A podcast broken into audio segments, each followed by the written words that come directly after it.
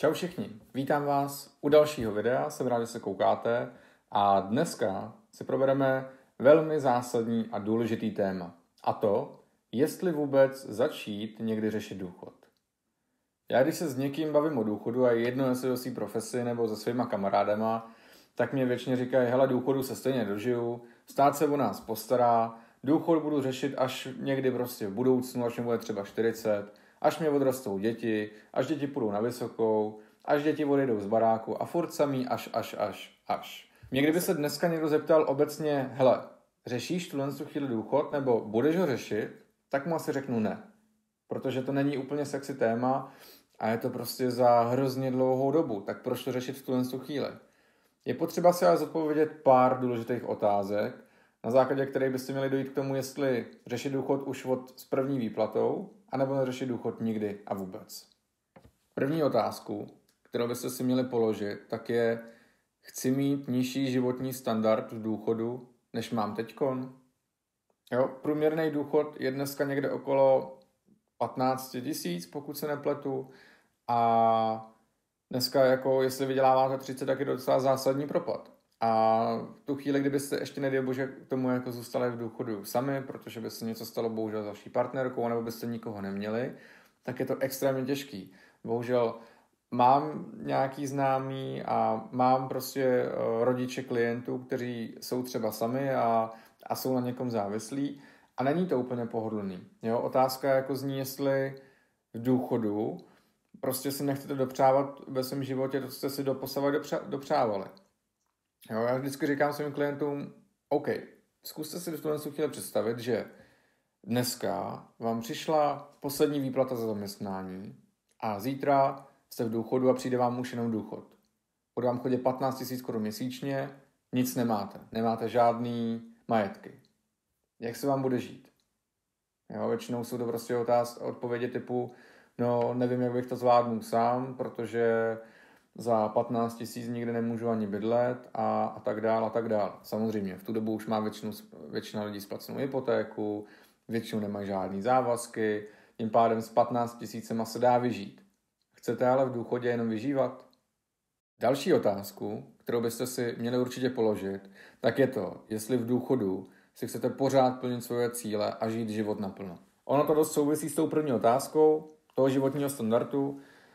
Samozřejmě v produktivním věku máte nějaký standard, jezdíte pravděpodobně na dovolený, užíváte si života a pro většinu lidí, když uh, nastoupí do důchodu, to znamená určitou stopku a konec a teď už jen, jenom dožívá. Jo, a chcete vy důchod jenom dožívat? Chcete spolíhat jenom na stát a na nějaký příspěvek státní?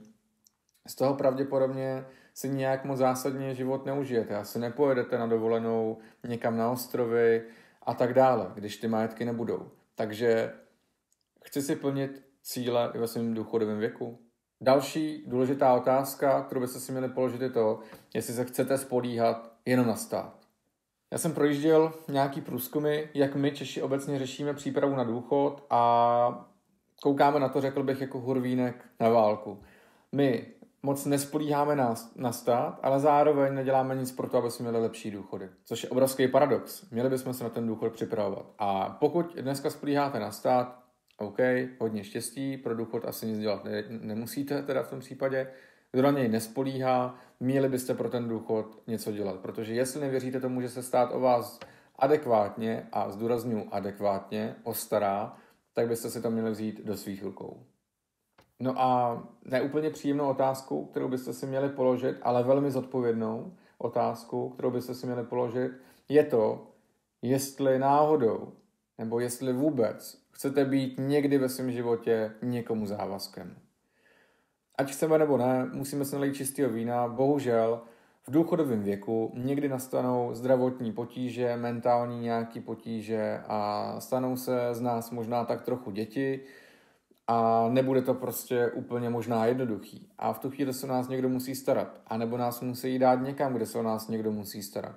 A to stojí všechno peníze. A když na to ty peníze ten uh, penzista, ten důchodce nemá, tak to hradí ta rodina. Samozřejmě. Ta rodina, když na to má, tak to zaplatí a asi jí to nějak zásadně netrápí. Já v důchodu bych nechtěl žít s tím, že nemůžu uh, důstojně teď žít a ještě se o mě někdo musí starat.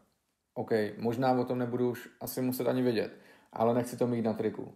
Takže pokud nechcete být nikomu závazkem a když náhodou nastane takováhle situace, a vlastně ona ani nemusí nastat, může se stát jenom to, že jeden z vaší polovičky odejde a budete na bydlení sám v bytě a nebudete to muset zvládat. Možná se budete muset stěhovat.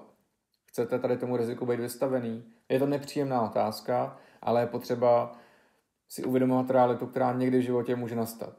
A pokud jste mladý, stejně tak jako já, a dáte tomu pár stovek, doslova pár stolek, stovek, ne stolek, tak vám to prostě může zaručit mnohem, mnohem lepší, důstojnější a bezpečnější stáří. Nebudete muset koukat na to, jestli vám chodí malý důchod, protože budete z nějaký části zabezpečený sami. Můžete si života pořád užívat, můžete si plnit cíle sobě, svým dětem, svým vnoučatům, pravnoučatům, svým okolí, uh, užívat si dovolený a tak dál.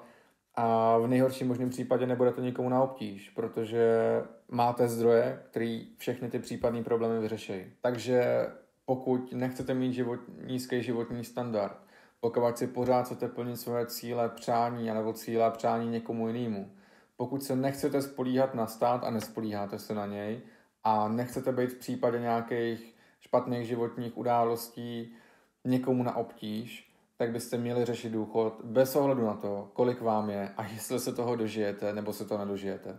Když se toho někdo z nás nedožije, tak od toho jsou takzvané obmyšlené osoby, které se uvádějí v té smlouvě, aby peníze případně někomu uh, připadly, ale je docela malá pravděpodobnost, že se toho důchodu nedožijete.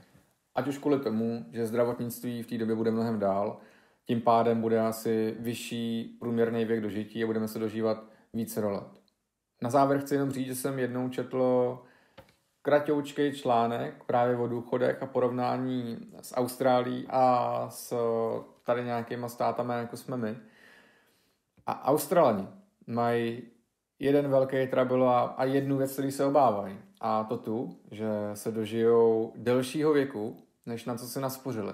Znamená, že oni už jsou od utlýho věku učení na to, že by se měli připravovat na ten důchod a tak dále.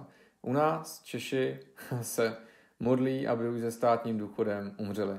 Bohužel, ale je to tak. Takže pokud nechcete spolíhat jenom na stát a chcete mít důstojný stáří a svobodný, protože s důchodem fakt život nekončí a jde dál, tak na něj myslete.